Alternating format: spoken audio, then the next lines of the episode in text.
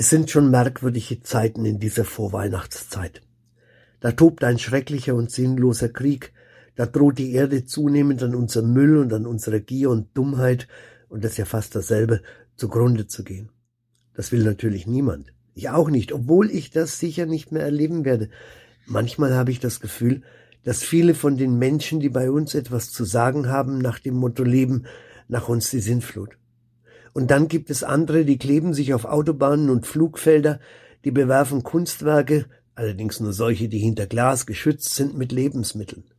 Weil sie zeigen wollen, dass ohne lebenswerte Umwelt auch die Kunst keinen Sinn mehr hat und dass wir unter anderem mit unserem Verkehr die Welt weiter zerstören.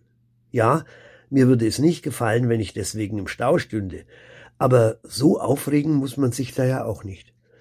Und wenn die nur fordern, dass wir endlich ein Tempolimit bekommen und dass die öffentlichen Verkehrsmittel bezahlbar und attraktiv werden, dann kann da doch keiner widersprechen, der einigermaßen vernünftig ist. Und es wäre wohl auch im Sinne der Engel, die ja der ganzen Welt Friede verheißen haben, also auch der Natur, zusammen mit uns.